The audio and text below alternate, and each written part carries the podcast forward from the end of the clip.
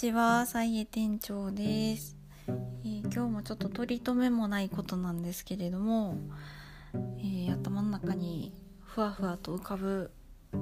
事柄を話していこうと思います、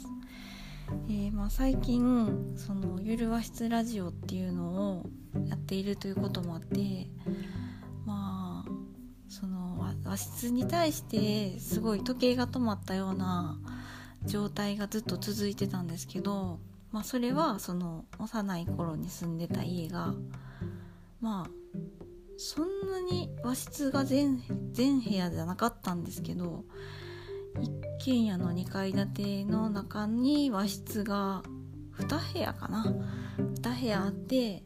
私はそのに部屋をこう年代でちょっとこう 移, 移ってす移りゆく感じで、じゅっさいぐらいの時はそのいっかいの和室で寝てて、ではたちじゅうごさいからはたちぐらいまではそのにかいの和室を自分の部屋にしてたみたいな感じで、家の中で引っ越ししてたんですけど、比較的和室で過ごしているというような感じだったんですが、自分自身としては全然和和よりも洋に興味があった幼き頃だったんで、そのなんでこの部屋は洋室にならないんだみたいな感じで、そのインテリアっていうもののセンスっていうか、まあ、一切ない状態で大人になったっていう感じですね。で、まあ、本当に背を向けてたっていうか、のまあ、家族の誰も興味なかったっていうのもあるんですけど、私も家族同様その部屋とか家とかインテリアとかご縁のない状態で生きてたんですけど、でもなんか菜園をやる動機をほんの、ほんの片隅の片隅になんかそれがちょっと嫌やったっていうコンプレックス的な部分もあって、その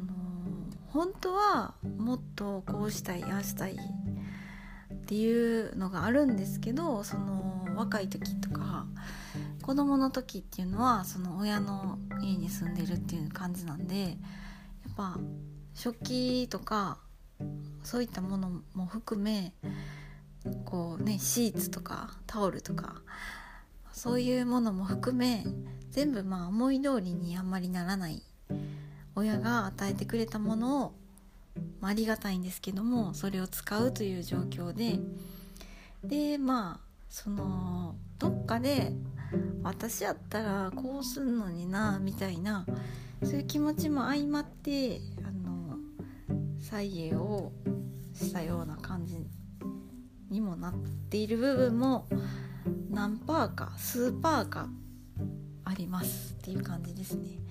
で、まあ、その和室っていうものに最近ちょっと目を向けるようになっていったら、なんか本当になんかあの今まで知らなかったことに目を向けれて、なんかあもっと自由だったんだな、 や, やっぱりなんかその密かに心の片隅でこう無視してたけど、でも本当はもっと自由だったんだなということが、なんかそっちの方が正解だったんかなっていう風に、まあ、正解っていうかそういう道もあったんやなっていうことが分かり始めて、あの面白いなってすごく思っています。で、まあ、その中のその中でその菜園をやっあの店でやってた時に、なんかあの陶器を扱っているということだけで、なんか非常にお茶のそのお茶関係の質問をすごく受けていて、で雑貨屋さんのふりしてオープンしてたんですけど、結構ねなんか試してくるかのごとく難しいことを言ってこられるお客さんとかもまあまあいて、でそれじゃあやっぱり分かりません分かりませんじゃダメかなと思って、お茶の関連の本を、まあ普通の茶道とかっていうよりかはその普通の日本茶とかのことなんですけど、本を読み始めたりとかもしていたんですけど、ずっとその、まあ、読みっぱなしで何にもこうアウトプットもせず、なんとなしにこう必要なところだけをほんの少しピックアップしていたんで、最近ちょっと思い直し、あの付箋をしてるところとかぐらいはあのブログとかにまとめていこうかなっていう感じでブログを書いたりとかもしています。で、その中の、まあ、チャブックオブティーっていうあの神倉天心さんが英語で書いた本があって、で、まあ、それを読んでたらなんかまたその和室の話とつながってきて、また面白いなとか思ってるんですけど、なんかその千利休さんのそのなんか確立したっていうか、茶の湯のまあスピリットっていうか美意識というか、その精神論も含めての話で、あとまあ茶室についてのルールみたいなのとかも少し書いてたりとかするんですけど、でなんかそれを読んでたらなんかあの、まあ、茶室ってそのなんか茶の湯っていうそのお茶、お茶の変遷が変遷自体がその時代背景を若干こう映し出しているよみたいな、その中国から渡っ、まあ、そ, その辺の詳しい話は私が言うとなんかちょっと余計分かりにくくなりそうなんですけど、まあその例えば唐、中国に唐とか宋とかあるんですけど、あるじゃないですかもうほんまこういう説明めちゃくちゃ下手くそなんですけど、その時代のね、時代にそう唐、唐朝、宋朝、明朝とかあって、その時代時代のこうおそらく社会的なこう背景とか人々の雰囲気とかがさ、茶の湯、茶の湯というか そ, そこらは茶の湯じゃないけど、中国のお茶の世界にもその投影されていく、お茶としてのその作法みたいなものとかその形式に投影されていく時代がっていう風な話があって、で、まあ、中国の本国ではそのいろいろなその途中でそのチンギス・ハンとかそういった、ね、戦略え制略征服してくる勢力にその中断させられたりするんですけど、日本は幸いそこ邪魔されずに、あの歴史的に茶の湯っていうものを、まあ、ちょっとオリジナルも入っていくのかなっていう感じで、そのどんどんこうね、こう確立されていくような感じになるっていう風な話も中に入っていて、で、まあ、そういうことを踏まえると、じゃあ今ももしかしたらその今の時代背景っていうものがそれぞれに、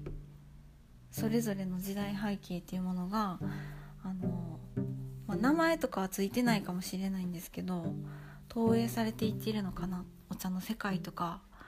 まあ言ったらそういう和室とか建築物に反映されていて、なんかそういう風に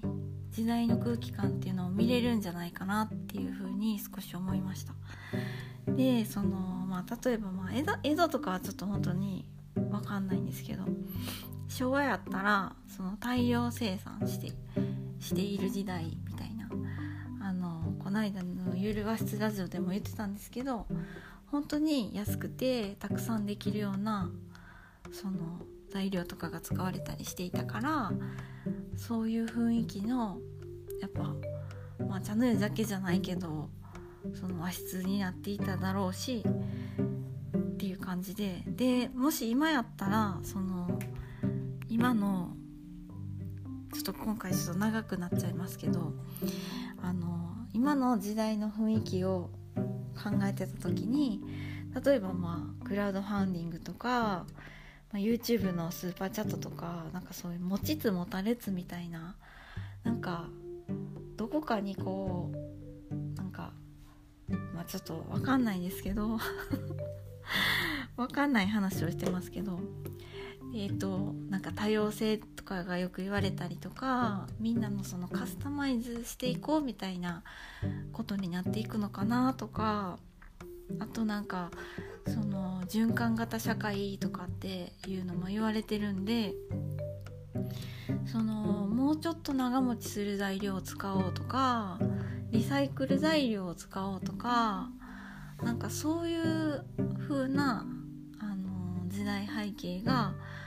その、まあ、お茶の世界だけじゃなく、まあ、どんどんその降りてくるっていうか、いろんなものとかその何かに投影されていくのかなっていう超ぼやっとした話です。でもきっとそうやっていろんなものに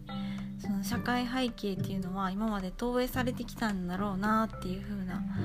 感じで、あの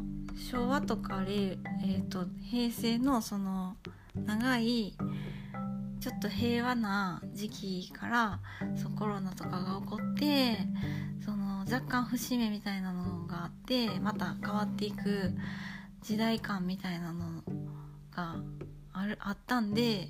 なんかそういうなんかまた別の